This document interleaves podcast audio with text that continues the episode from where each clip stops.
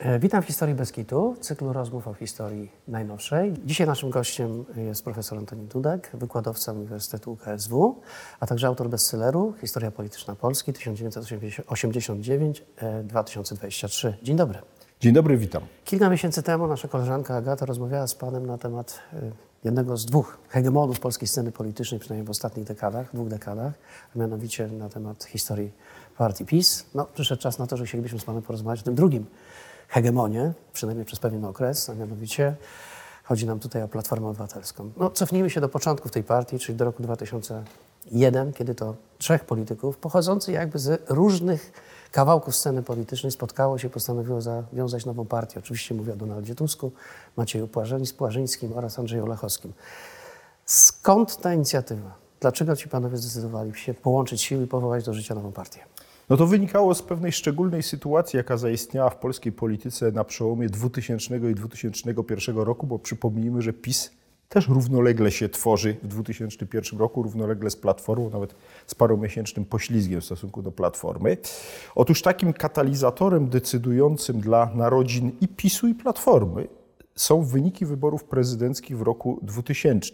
Otóż wszyscy pamiętamy, to są jedyne wybory prezydenckie, które zostały rozstrzygnięte w pierwszej turze. Wygrał Aleksander Kwaśniewski. Można powiedzieć, no to cóż to ma za związek z tą inną stroną sceny politycznej? Ano związek polega na tym, co było na kolejnych miejscach w tych wyborach. Kto się znalazł na kolejnych miejscach w wyborach prezydenckich w roku 2000? Otóż e, kampanii w 2000 roku bardzo długo uważano, że to będzie starcie urzędującego prezydenta Aleksandra Kwaśniewskiego z liderem akcji wyborczej Solidarność Marianem Krzakleskim. To on miał być tym drugim, który w drugiej turze, no czy da radę Kwaśniewskiemu, to mało kto w to wierzył, ale że on wejdzie do tej drugiej tury, no to zakładała spora część zwolenników AWS-u, a nawet gdyby nie wszedł do e, drugiej tury, bo jej by nie było, to na pewno będzie drugi. Tymczasem okazało się ku zaskoczeniu ogromnej części obserwatorów, że kampania Krzaklewskiego i sam kandydat był tak słaby, że zajął dopiero trzecie miejsce, a drugie miejsce niespodziewanie zajął Andrzej Olechowski jako tak zwany kandydat niezależny, ponieważ wcześniej Unia Wolności odmówiła e, Olechowskiemu po ostrym sporze wewnętrznym wsparcia dla właśnie jego kandydatury. Olechowski oczywiście wybory przegrał i to już w pierwszej turze, tak, ale miał niemal 18% poparcie, to był kapitał polityczny. I Olechowski ten kapitał postanowił spożytkować na zbudowanie nowej formacji politycznej, no ale sam by tego nie był w stanie zrobić, potrzebował współpracowników. I tu się pojawiają właśnie ci dwaj panowie, których pan zechciał wymienić, Donald Tusk i Maciej Płażyński, którzy przychodzą z różnych stron. Po kolei, zacznijmy od Macieja Płażyńskiego. Maciej Płażyński jest w tym momencie, o którym tu mówimy, przełom roku 2000 i 2001, marszałkiem Sejmu trzeciej kadencji. Człowiekiem, który dostał najlepszy wynik w wyborach w 1997 roku, był tak popularny jako były wojewoda w Gdańskim, w, w okręgu trójmiejskim, że po prostu AWS go uznaje za, a Krzaklewski nie chciał łodziwo zostać marszałkiem Sejmu, więc został nim Maciej Płażyński, jest dość popularny, a zarazem jest wielkim krytykiem prezydenckich aspiracji Krzaklewskiego. W momencie, w którym Krzaklewski ponosi tą porażkę, Płażyński mówi, no nie mówiłem, no to się nic z tym AWS-em już nie da zrobić. I Płażyński zaczyna się ewakuować z AWS-u, ciągnąc za sobą niektórych ludzi z AWS-u. Przypomnę, AWS nie jest partią, tylko jest sojuszem wielu formacji, w tym takiej partii o nazwie Stronnictwo Konserwatywno-Ludowe, gdzie między innymi działa Jan Rokita, który literem jest Jan Rokita i to jest właśnie ta ekipa, która pójdzie za Płażyńskim. Czy Komorowski to też? I Komorowski to- również, I Artur tak. Balasz. Dokładnie, Artur Balasz, chociaż akurat tam Balasz zawsze troszkę odrębnie, yy, ale generalnie tak, to jest tam, w tym SKL oczywiście jest spór. Jedni chcą wychodzić z AWS-u, inni nie chcą, ale ostatecznie większość SKL-u trafi do, yy, do, do, do późniejszej Platformy Obywatelskiej, bo część też trafi yy, do PiSu, to tak na marginesie. Ale zostawmy SKL. Istotne jest, że Płażyński ciągnie za sobą właśnie pewną liczbę działaczy AWS-u, bo to nie chodzi tylko o SKL, chociaż to jest ten najistotniejszy wkład. I ten trzeci, czyli Donald Tusk. Donald Tusk jest w tym czasie w Unii Wolności, ale ponieważ w końcu 2000 roku Leszek Balcerowicz rezygnuje z przewodzenia Unii Wolności, bo zamierza zostać prezesem Narodowego Banku Polskiego, to zaczyna się walka o sukcesję po Balcerowiczu i odnawia to dawny podział w Unii Wolności na liberałów i Unię Demokratyczną, bo przypomnijmy, że Unia Wolności powstała w 1994 roku z połączenia Unii Demokratycznej, a więc partii e, Jacka Kuronia, Tadeusza Mazowieckiego, Bronisława Geremka z Kongresem Liberalno-Demokratycznym Tuska, Bieleckiego. E, I w tym momencie W 2000 roku dochodzi do starcia. Z jednej strony dawni unici chcą Bronisława Geremka na lidera, natomiast dawni liberałowie chcą Donalda Tuska. Tusk przegrywa wybory o przywództwo, ale co gorsza, ta ekipa Geremka popełnia fundamentalny błąd, a mianowicie wycina z władz Unii wszystkich liberałów. Bo gdyby zostawili tylko Tuska wyciętego, a innych dokooptowali, to być może Tusk nie miałby, że tak powiem, paliwa, żeby pociągnąć za sobą całą liberalną część Unii. Tymczasem, ponieważ następuje właśnie takie wydarzenie, to Tusk zabiera mniejszą, ale znaczącą część unitów i co ważniejsze, zabiera niemal całą młodzieżówkę Unii Wolności.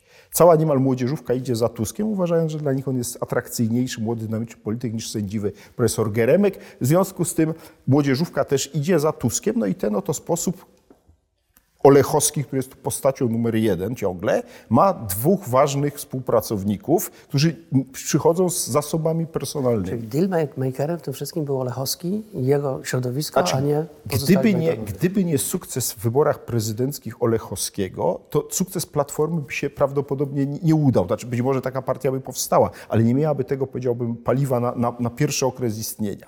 Ale to by świadczyło, że przynajmniej te dwie pozostałe grupy, to jednak ludzie sfrustrowani tymi miejscami, w których, w których byli do tej pory, czy te, te, te, tą, tą trójkę jednak nie łączył pewien program polityczny, który wyróżniałby się od tego, na przykład, co po stronie pisowskiej się wyklarowywało w tamtych No, czasach? więc ja mam wrażenie, że jednak nie. Oczywiście Platforma Obywatelska miała ambitne programy odnowy polskiej polityki, tylko że ta odnowa polskiej polityki yy, no, później się nigdy nie zmaterializowała. W tym sensie ja mam wrażenie, nie, nie twierdzę, że oni w to nie wierzyli, co głosili, natomiast prawda jest taka, że w tym triumviracie bardzo szybko zaczęła się bezwzględna walka o władzę, którą jak wiemy wygrał po trzech latach ostatecznie Donald Tusk yy, i od 2003 roku Platforma Obywatelska jest już tak naprawdę partią wodzowską Donalda Tuska z lekkim pozorem, ponieważ ile Płażyński zostaje w ogóle usunięty, sam odchodzi właściwie z Platformy Obywatelskiej w 2003, to y, Andrzej Olechowski jeszcze tam odgrywa rolę przewodniczącego nic nieznaczącej Rady Programowej. Jeszcze przez kilka lat pozoruje, że on to właściwie ma jakiś związek z Platformą. Przyznam się, że przygotowując się do tej rozmowy, zaskoczyło mnie to, że Andrzej Lochowski zakończył swoją aktywność, znaczy swoją obecność w tej partii dopiero w 2009 chyba roku. Tak, ale to była obecność, muszę powiedzieć, przez te kolejne lata po 2003 roku taka bardziej on dawał twarz, ale już tam nic nie znaczył. Są takie przypadki niektórym politykom, na którym na, na bardzo nie zależy na władzy, właśnie tak kończą, jakie takie sympatyczne maskotki. E, Olechowski po prostu nigdy nie był typem działacza partyjnego, bo co to jest działacz partyjny? To jest ktoś, kto jeździ nieustannie w terenie i buduje sobie swoich zwolenników. Olechowski nigdy, jak to mówiono był leniwy. E, No nie był leniwy, po prostu uważał, że to jest nudne i nużące. On woli się zajmować sprawami ogólnopaństwowymi. Tylko, że jak ktoś się chce zajmować ogólnopaństwowymi sprawami, to może być prezydentem Polski, ale niekoniecznie działaczem partyjnym. To jest też kazus Andrzeja Dudy z innych powodów. No, swoją drogą trochę jeszcze ta platforma musiała poczekać, zanim e, faktycznie objęła władzę i tam pewne znamienite stan- stanowisko mogłoby się dla pana Andrzeja znaleźć. Tak, to prawda, ale znamienne, że nie znalazło się, mimo że w 2007 roku e, jednak Platforma zaczęła rządzić i później nigdy Olechowskiego nie wymieniano nawet jako realnego kandydata e, Platformy na prezydenta, więc Olechowski został pożegnany dość szybko. Ale rozumiem, że w pierwszych wyborach parlamentarnych roku 2001 pomysłów na to, żeby łączyć siły z na przykład nowo wykreowanym PiSem po to, żeby wspólnie nie wiem, zdobywać miejsca w parlamencie, przynajmniej w niższej izbie, nie było.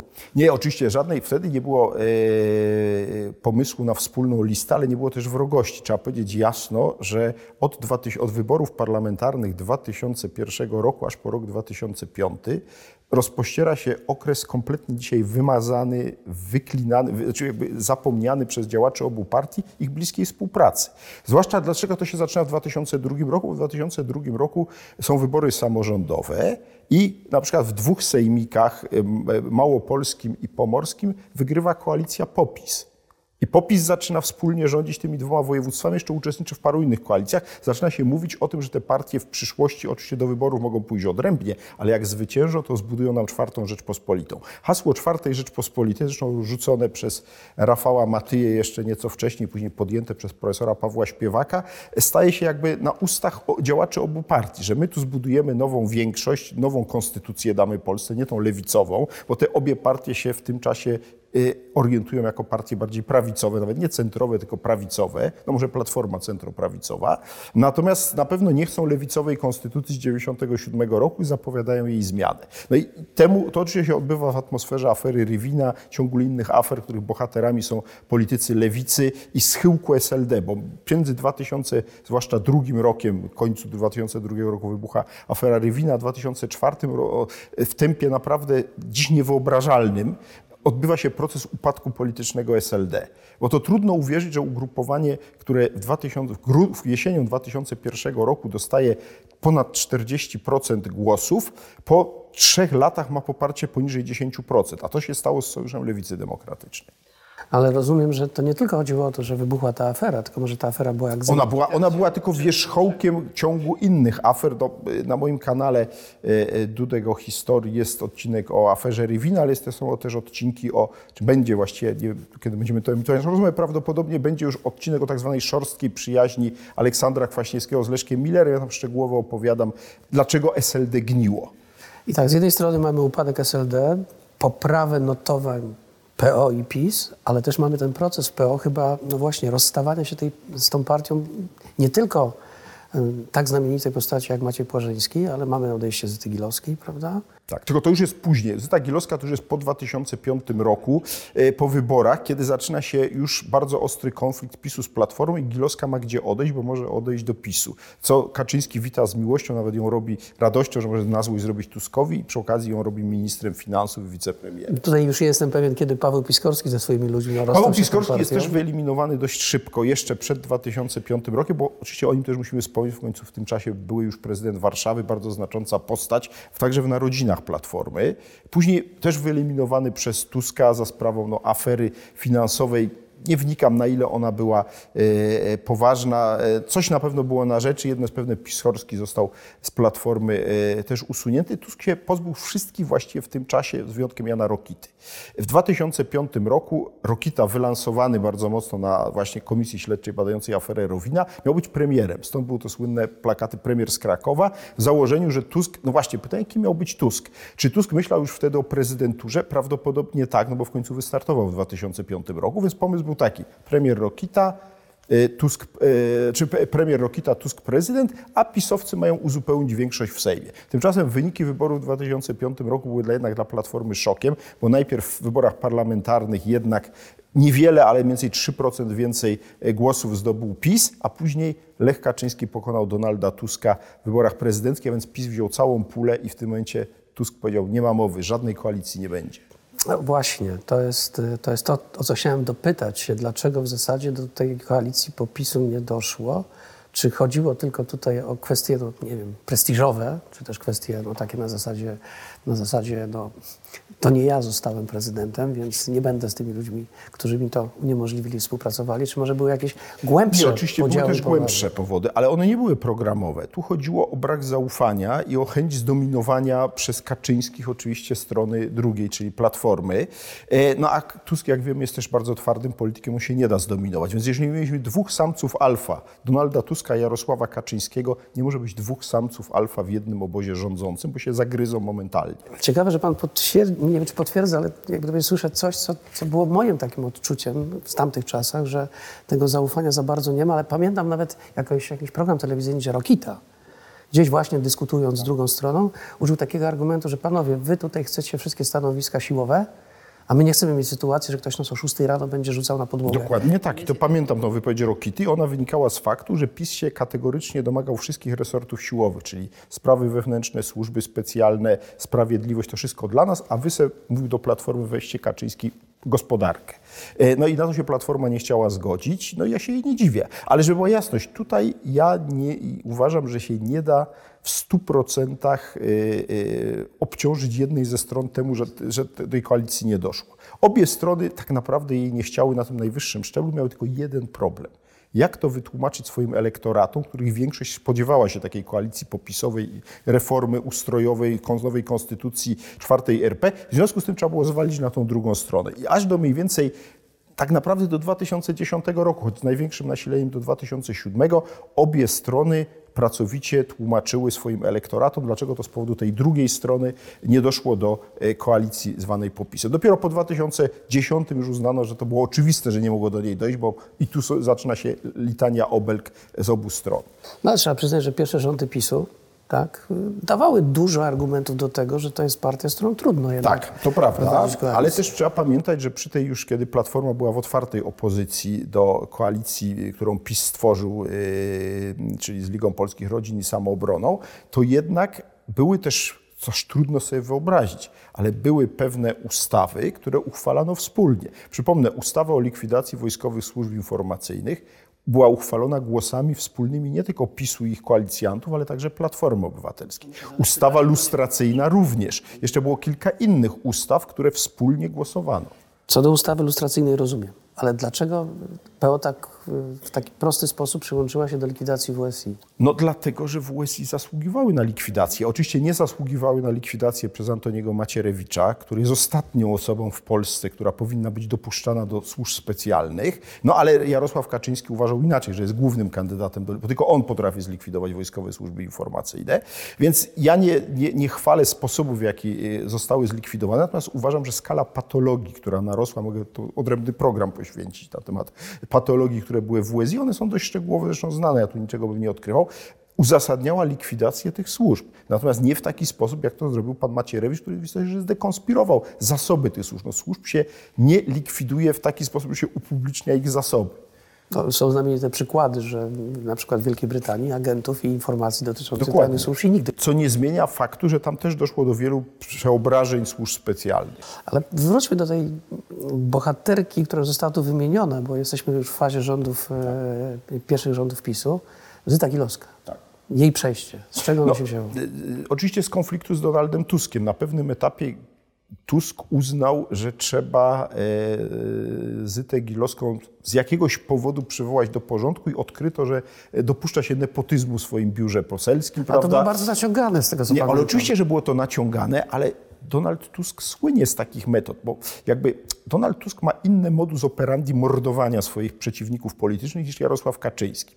Jarosław Kaczyński, że tak powiem, morduje z wdziękiem drwala, czyli ścina głowę takim, powiedziałbym, toporem. Y, Na przykład pan jest agentem, wrogiem, szpiegiem i tak dalej. To mniej więcej tak się Kaczyński rozstawał z wszystkimi swoimi konkurentami i przeciwnikami. Natomiast Donald Tusk czeka, aż się pojawi jakiś pretekst, po czym podsyca zakulisowo jakąś tam aferę wokół jakiejś osoby i mówi, Zyto droga, no rozumiesz, szkodzisz partii, przykro mi, ja, ci, ja osobiście wiem, że tam nie ma nic, ale rozumiesz, dla dobra partii musisz odejść. No, świadczy to o wyższym zaawansowaniu w kuszcie, prowa- kuszcie prowadzenia polityki. Tak, Donald Tusk morduje z większym wdziękiem niż Jarosław Kaczyński. Morduje politycznie, rzecz jasna. Tak, tak, oczywiście mówimy o, Żebyśmy mieli o walce jasność, o władzę. żeby ktoś mnie nie tak. oskarżył, że premiera Tuska oskarżam, że kogokolwiek zamordował. Broń Boże. E, e, W sensie dosłownym.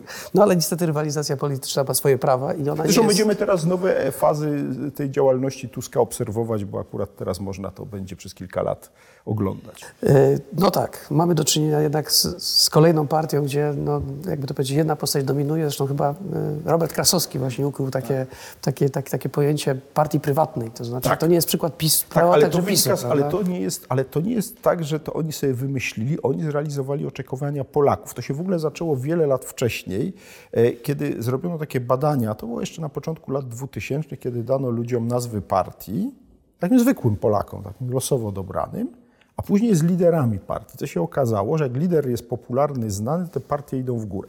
I to spowodowało wysyp takich dziwnych rzeczy, jak porozumienie Jarosława Gowina, Solidarna Polska Zbigniewa Ziobry, ruch Palikota, ruch Kukiza. Po prostu już nie w PiSie i w Platformie w nazwie nie ma, że to jest Platforma Tuska czy, czy porozumienie Kaczyńskiego, ale wszyscy wiemy, że oni są liderami. Ale my tak lubimy taką politykę. Znaczy większość Polaków, nie wszyscy, ale większość Polaków chce mieć wodzów. Na przykład na tym polega problem partii Razem, że ona długie lata nie chciała żadnego lidera e, wyłonić. W końcu niby wyłoniono tego Zandberga, ale to nie do końca wszystkich przekonuje. Na tym polega problem Konfederacji. Ona ma dzisiaj dwóch, dwóch przywódców, to się nie da na dłużej. Póki oni są w opozycji, jakoś ze sobą kooperują, to, to jeszcze, ale w którymś momencie albo będzie to pana Mencena bardziej partia, albo pana Bosaka, albo się rozpadnie. No nie, spotyka, nie spotykamy się na, na rozmowie o zasadach, że tak powiem, funkcjonowania demokracji, ale chciałbym się powiedzieć, prawdziwa demokracja to gra zespołowa. Tak, ale oczywiście, tylko jest pytanie o to, jaka jest rola lidera.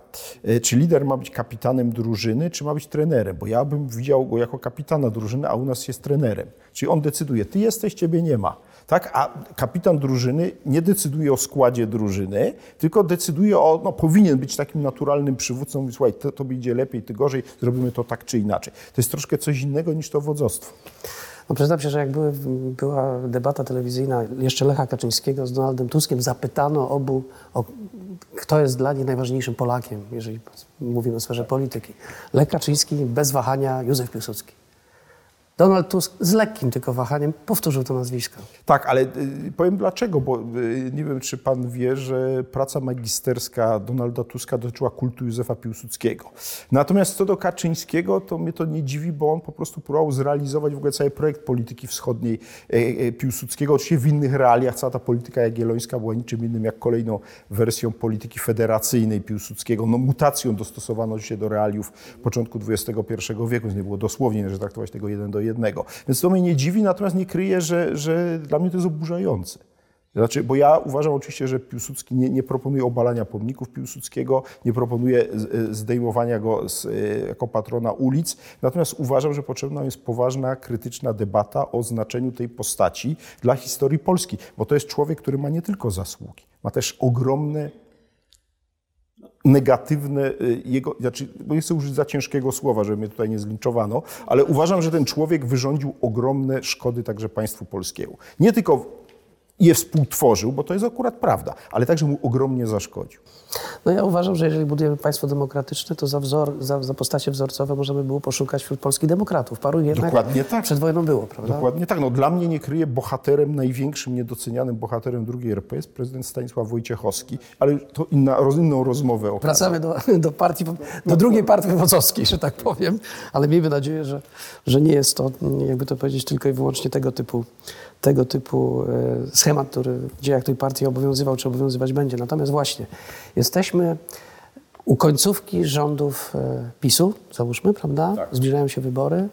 Z jakim hasłem, jakim programem, jakim pomysłem poszło PO do, do tych wyborów? No przede i wszystkim, dlaczego po- wygrało? przede wszystkim powiedzmy, że Platforma, i sam Tusk się tu wykazał, jak o nim jestem krytyczny i będę krytyczny, to tu teraz powiem coś ewidentnie dobrego o Tusku.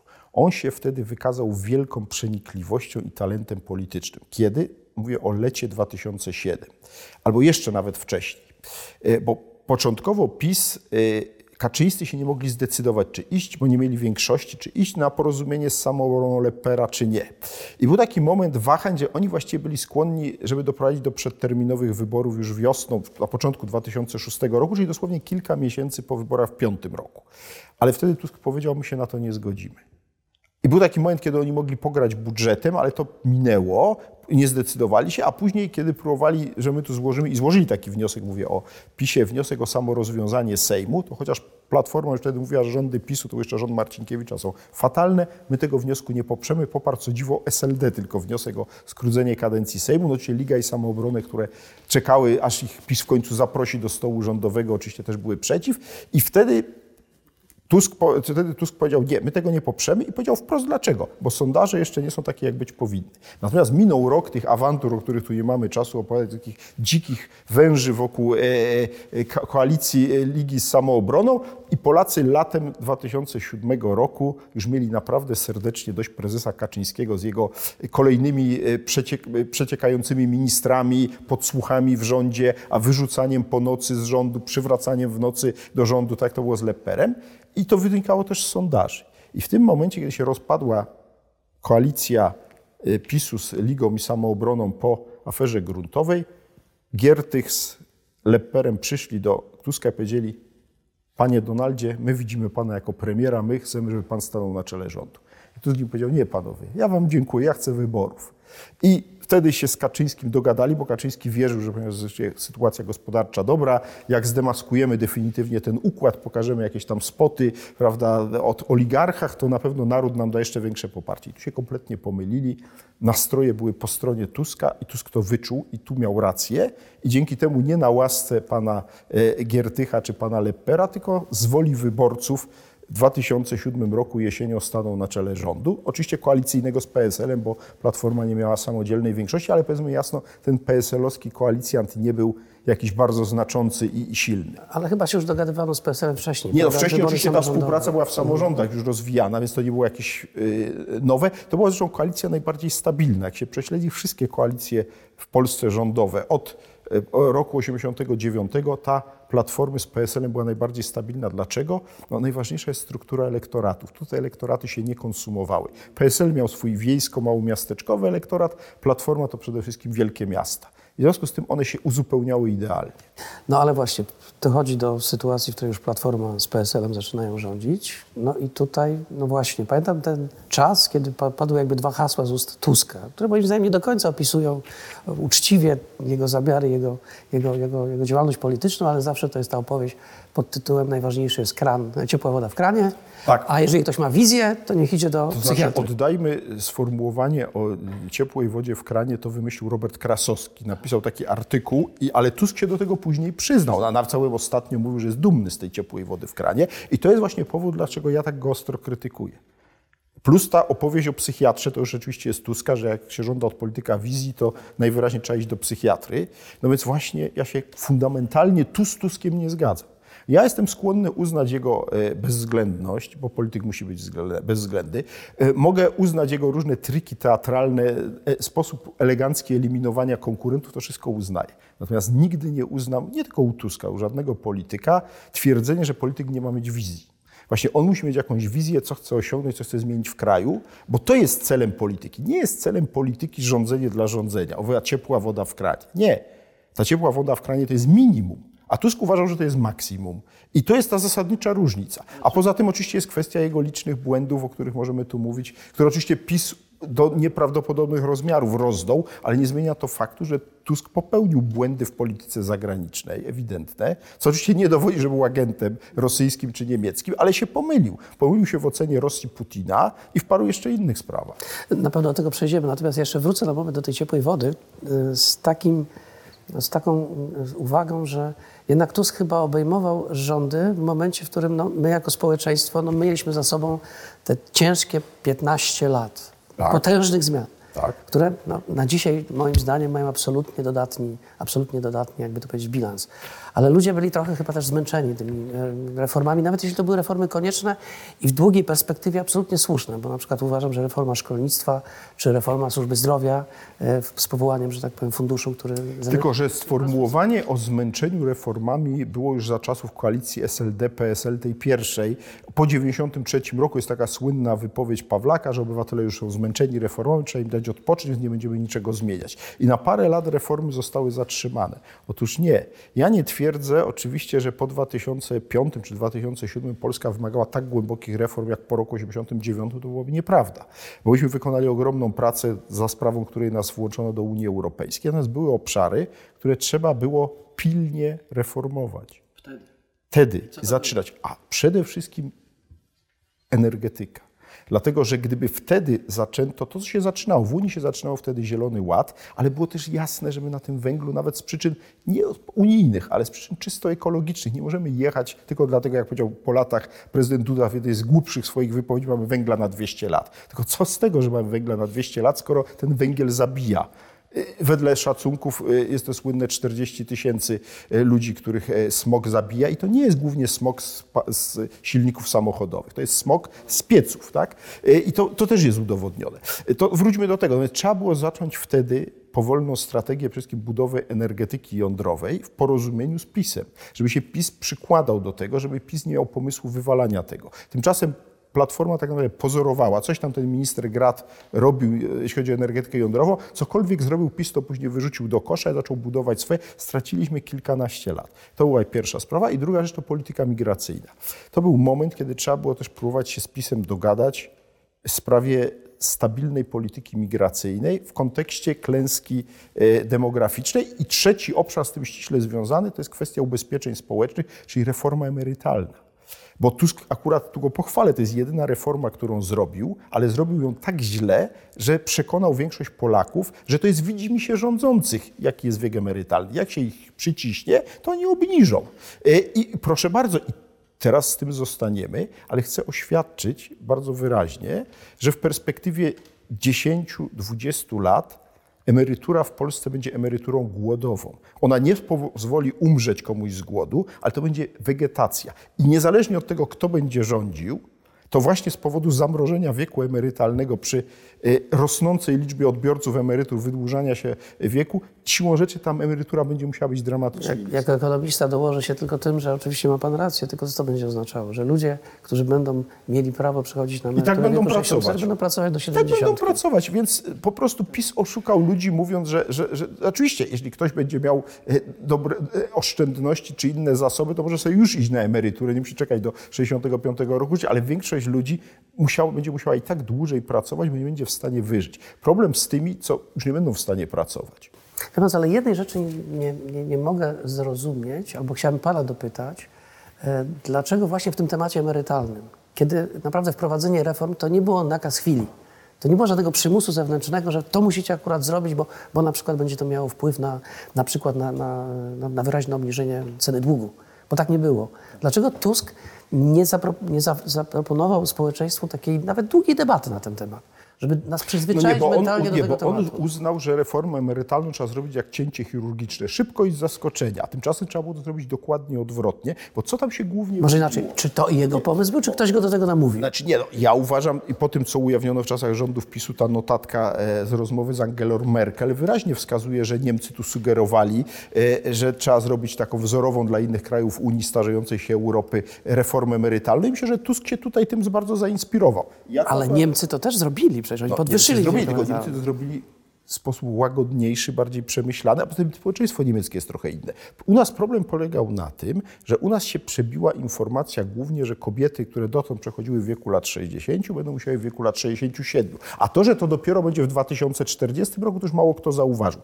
Po co było mówić o takim długim okresie czasu i taki 67? Trzeba było przyjąć zasadę, że na przykład wydłużamy wiek emerytalny co 5 lat albo co 3 lata o jeden rok. I nie ma żadnego horyzontu 67. To i tak by się na tym skończyło. Tylko wracając do tej notatki, bo ona mnie zaintrygowała. Tak. Mam trochę wrażenie, że przecież jak pan, ta notatka sugeruje, że rozmowy były, ale ja nie wierzę w to, żeby była jakaś presja na Tuska. Nie. Obawiam się czegoś Nie było innego. presji, Że nie. przypadkiem wtedy premier nie chciał być tym europejskim prymusem. No właśnie chciał być i dlatego na tym polega problem e, z e, obsesyjnymi atakami na Tuska, e, że tu nie chodziło o to, że Tusk był jako agent niemiecki dostał polecenie róbcie reformę emerytalną z Berlina, Jawolot powiedział ją zrobił. Nie, on to chciał zrobić, bo chciał za- pokazać, że on jest liderem tej nowej Europy nowoczesnej, a Angela mówiła świetnie, jak Donald to zrobisz, no to będziesz wielki. Nie wiem, czy mu mówiła, to cię wysuniemy, ale to było ewidentnie jakoś gdzieś tam na stole albo pod stołem.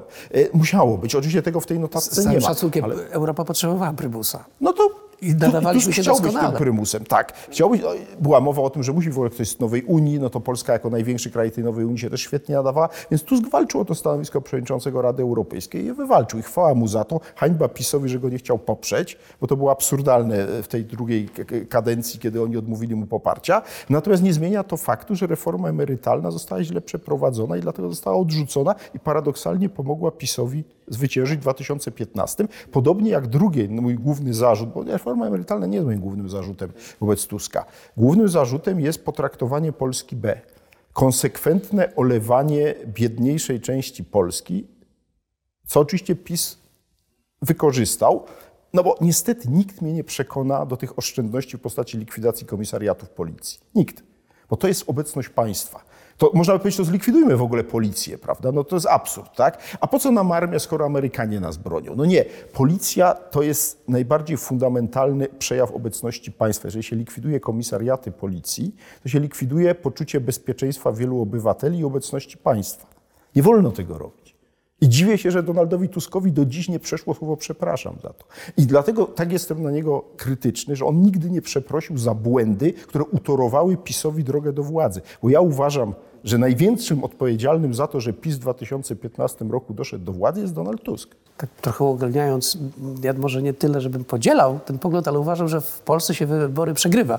Nie, nie oczywiście tam byli inni winni. Tam w 2014 roku Tusk się e, wylogował, zostawił panią Kopacz, która kompletnie nie ogarniała sytuacji. Zostawił ją sk- ze skonfliktowanym Schetyną, bośmy tu jeszcze w ogóle o Grzegorzu Ale to, Schetynie to jeszcze za moment, bo pozwoli pan, że skupiliśmy się na tych e, obszarach, które pan krytykuje.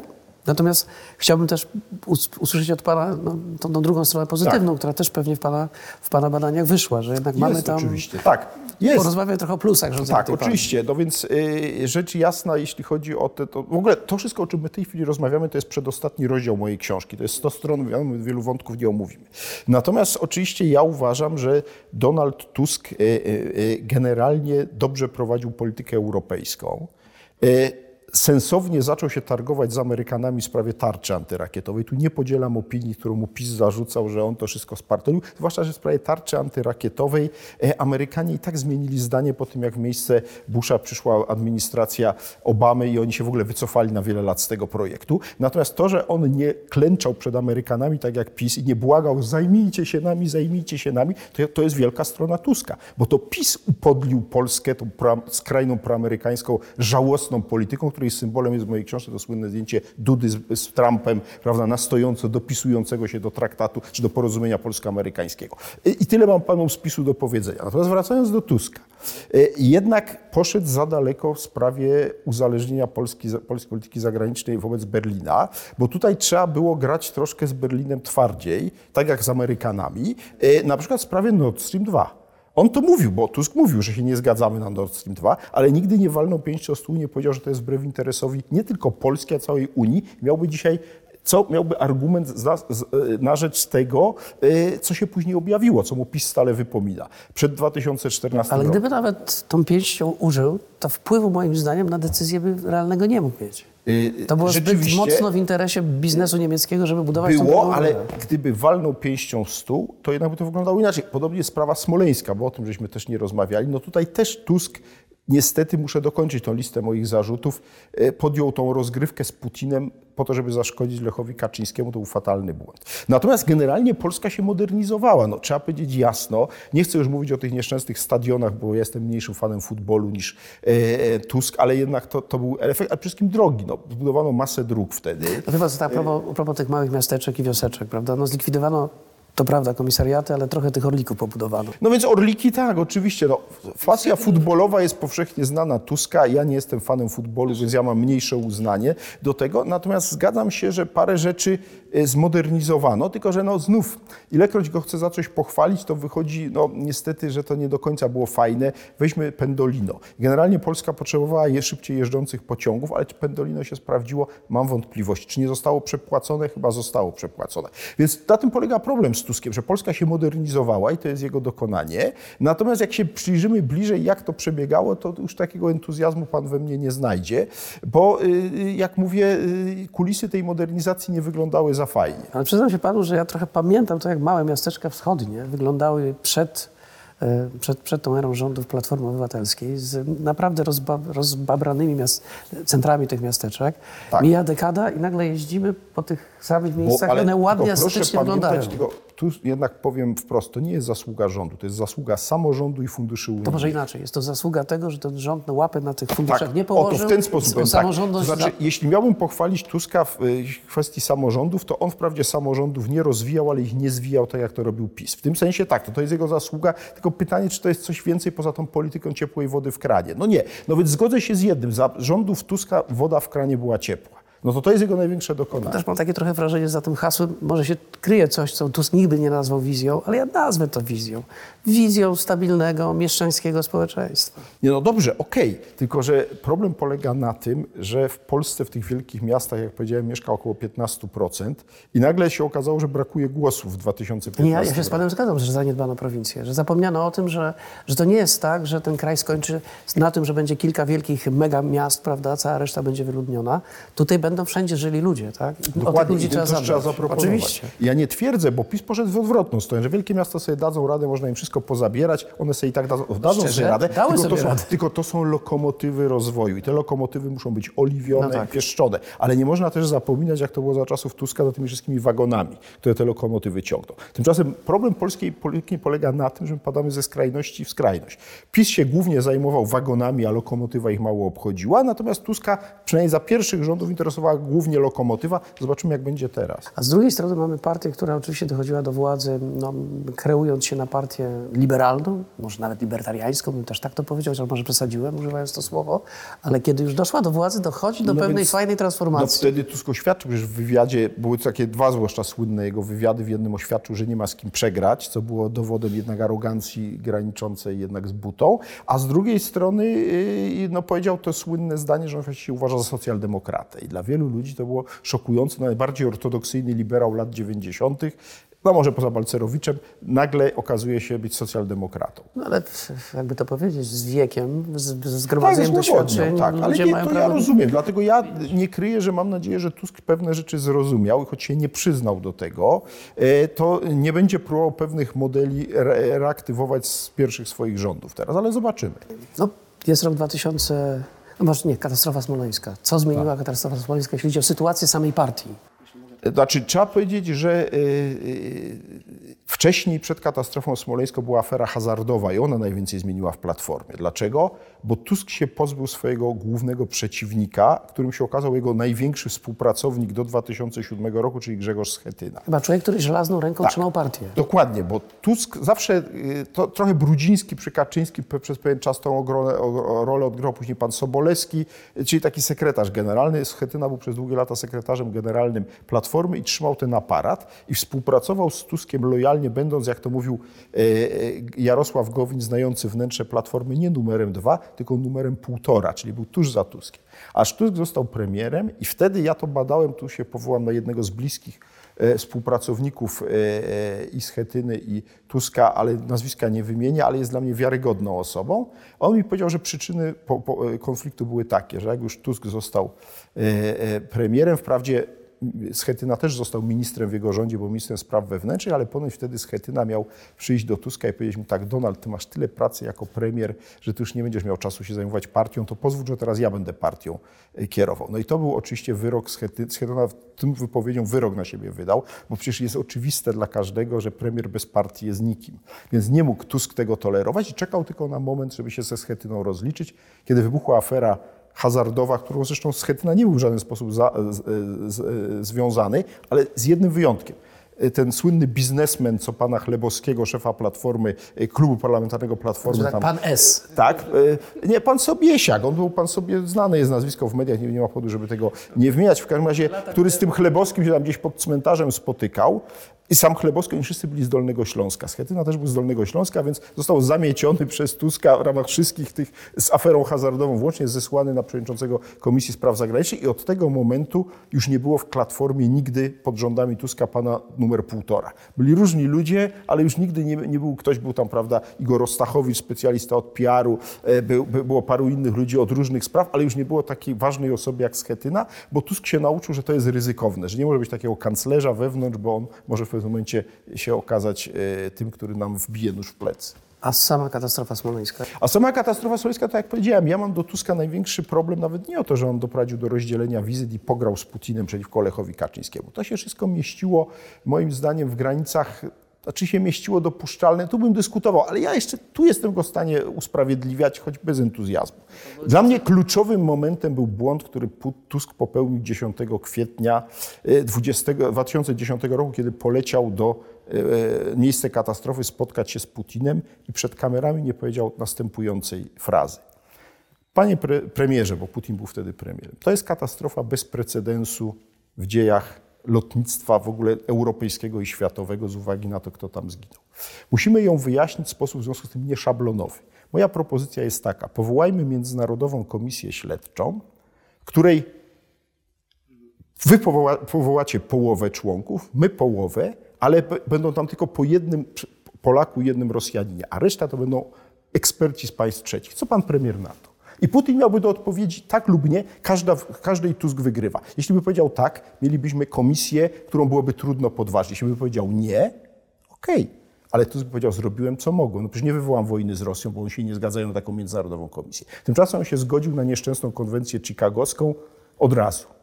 No i zostaliśmy z konwencją chicagowską, a później pani, która dała śledztwo Makowi, pani Anodiny, i później pani Anodina dała raport, który powiedział, że za wszystko Polacy ponoszą odpowiedzialność. Myśmy niewinni. Brzmi to, to co pan mówi, brzmi to bardzo logicznie, tylko że czasami to jest tak, że takie dobre pomysły to mm, pojawiać się mogą w głowach ludzi Nie, wtedy, ale kiedy... jeżeli się z politykiem tego formatu, ja pamiętam ten dzień bardzo dobrze, bo zaczął się dla mnie w studiu TVN24, miałem komentować te uroczystości. I później pojechałem do domu, zanim pojechałem do kolejnego studia telewizyjnego, zobaczyłem pierwszy post o tym, że doszło do zamachu. Oczywiście niezawodny pan Sakiewicz już w południe to napisał redaktor naczelny Gazety Polskiej. Pamiętam, nakrzyczałem na niego w studiu telewizyjnym, go spotkałem w kolejnym studiu. Powiedział, czy pan zwariował? Jak za chwilę ludzie pójdą spalić rosyjską ambasadę, bo pan mówi, że to jest zamach, to co, pan będzie za to odpowiadał? Oczywiście on to odburknął coś i na tym się rozmowa skończyła. Ale do czego zmierzam?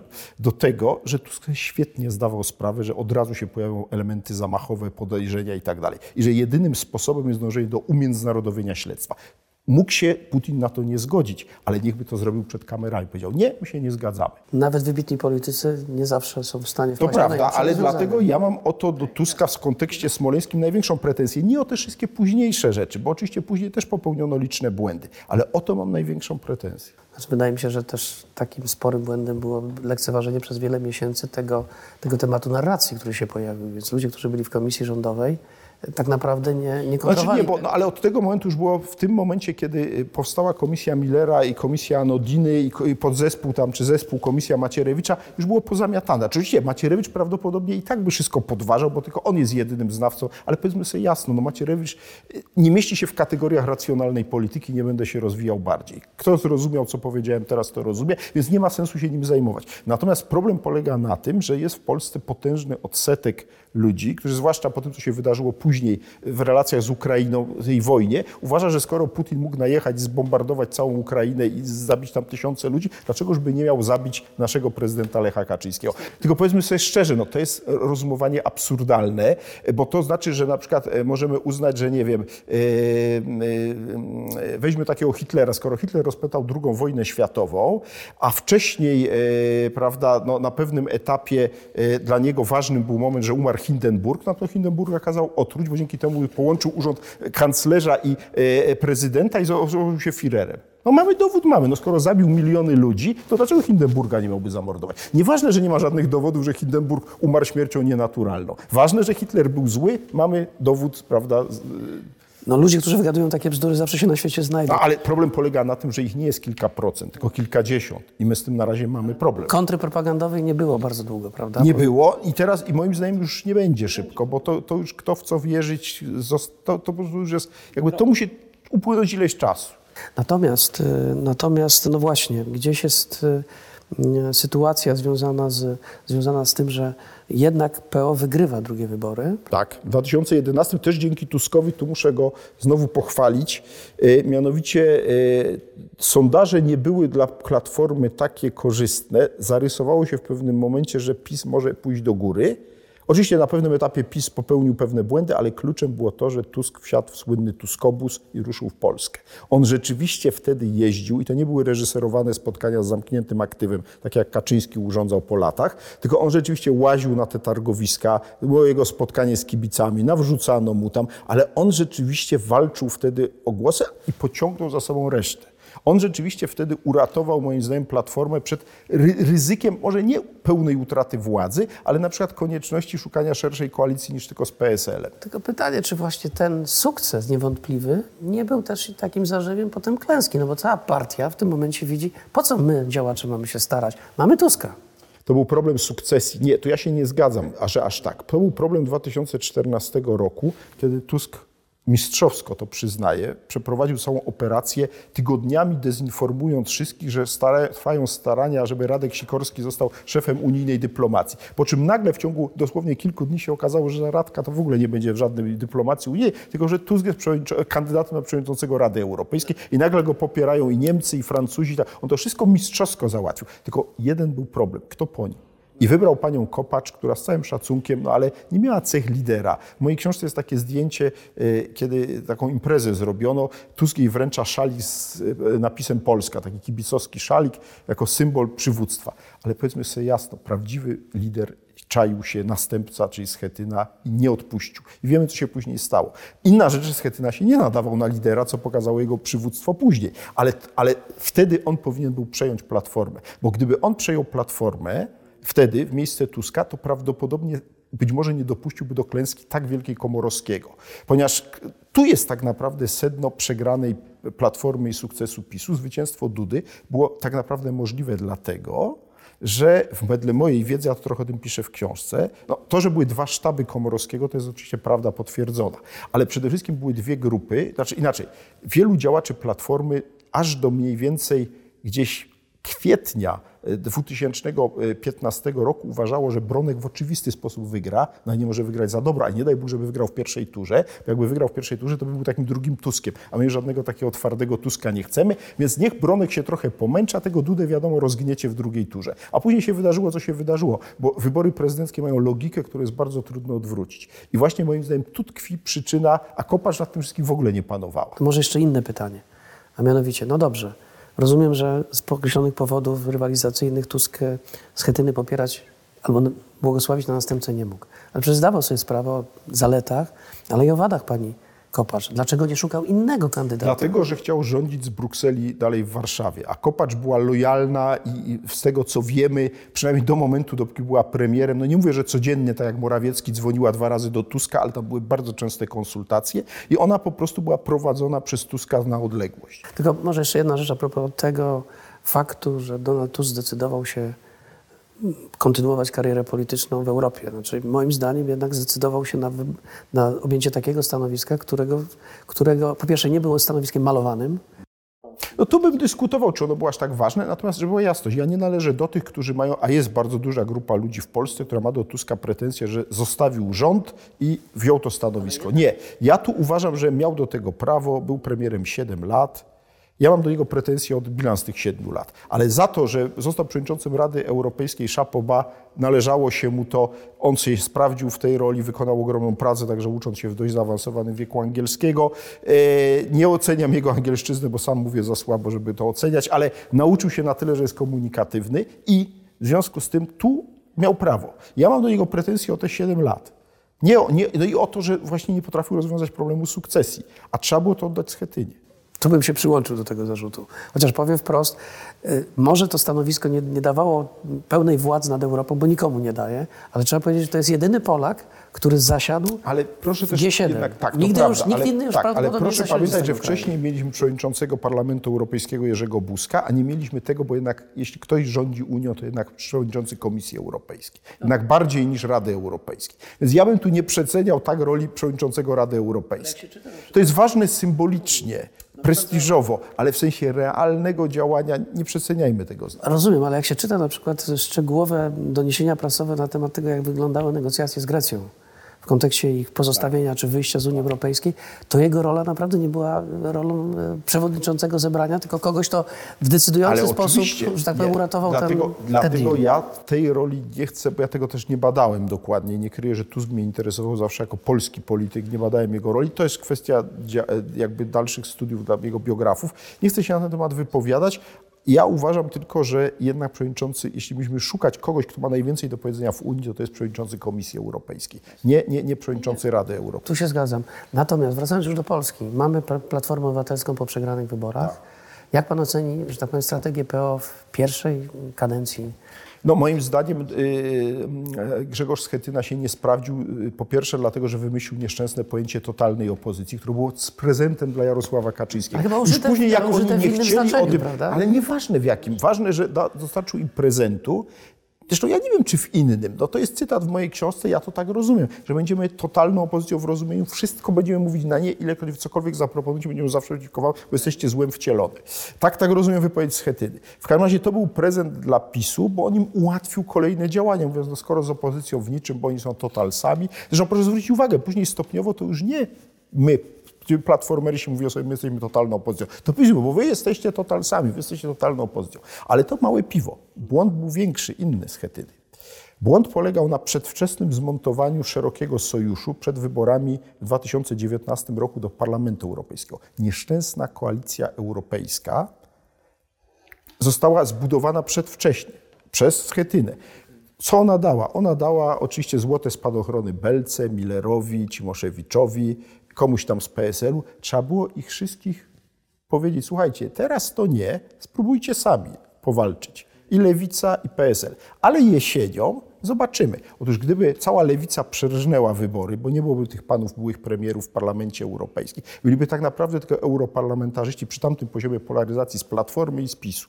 Wszystkie maluchy by przegrały prawdopodobnie, no może jakieś pojedyncze mandaty zdobyły, to oni jesienią 2019 roku na czele z PSL-em przyszliby do Schetyli i powiedzieli Grzegorz ratuj.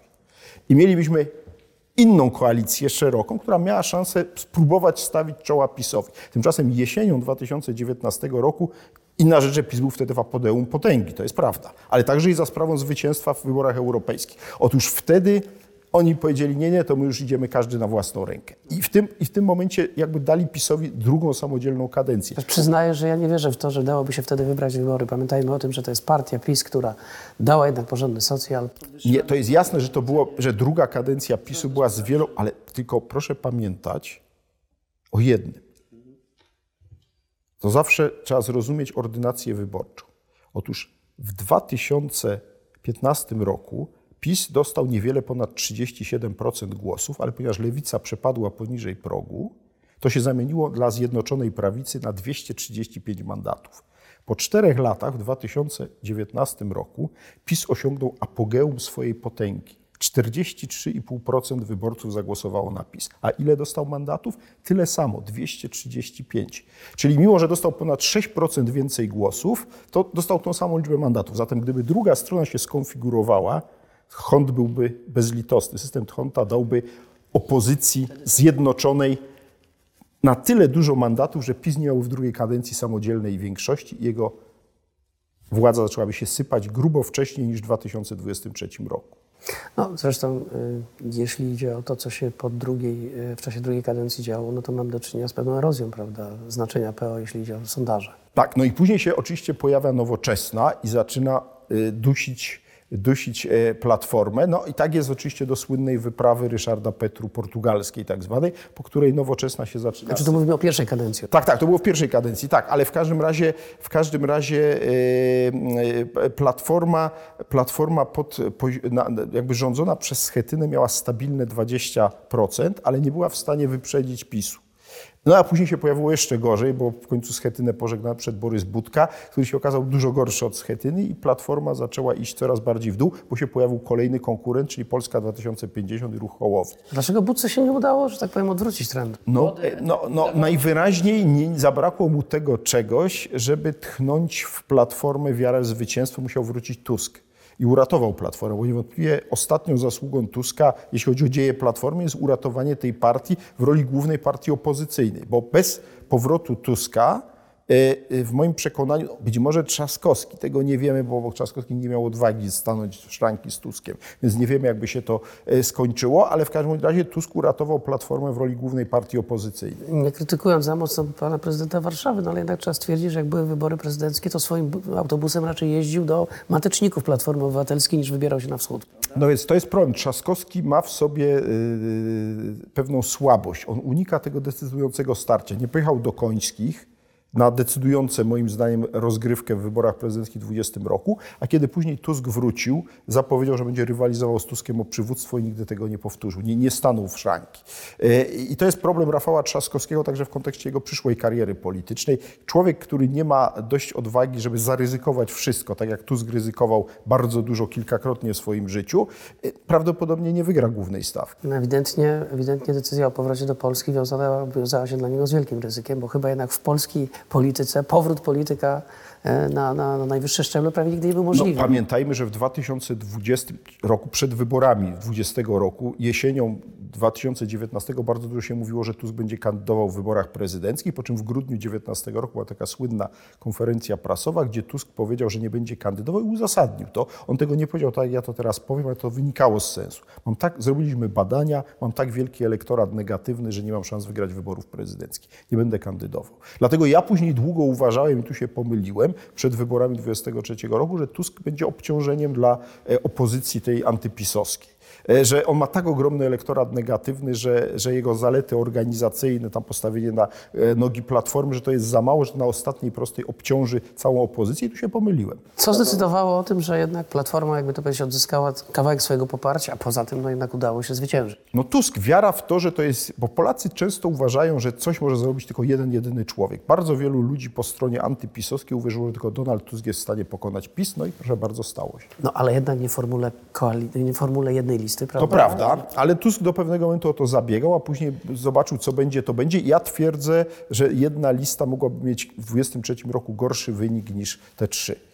Aczkolwiek pewności nie mam. Ja byłem zwolennikiem dwóch list, natomiast było dla mnie oczywiste, że trzy listy są najgorszym rozwiązaniem, trzy bądź więcej. No jest jakiś kawałeczek elektoratu, który jakoś tak z jakichś różnych powodów zrażony do PO pewnie nie chciałby głosować na wspólną listę, bo tam jest PO, No a tak właśnie. miał alternatywę, prawda? Dokładnie tak, ale tylko ja byłem zwolennikiem dwóch, ale tak czy owak dostało się jak się stało. Tusk jest sukcesem, autorem kolejnego spektakularnego sukcesu po przerwie w polskiej polityce. Wrócił i zwyciężył, choć nie zwyciężył, jak wiemy, w sposób taki kategoryczny. To Czyli Koalicja Obywatelska nie miała najwięcej posłów, ale za to zbudował koalicję, więc jest premierem. No i zobaczymy, co pokaże w tym drugim podejściu. Pytanie, czy to będzie czas y, rządów y, jednego dominującego polityka, czy trzeba będzie Myślę, się że nie. Myślę, że to się właśnie skończyło i zobaczymy, jak Tusk sobie z tym poradzi. Znaczy, oczywiście on będzie próbował rozgrywać całą resztę, tylko pytanie, czy się pozwolą rozgrywać ci liczni jego koalicjanci, zwłaszcza, że na horyzoncie wybory prezydenckie, a po wyborach prezydenckich y, kordonowa koalicja, jak ją nazywam, zacznie pękać, tylko nie wiem w jakim tempie. Czas pokaże. Dziękuję bardzo za Dziękuję. rozmowę.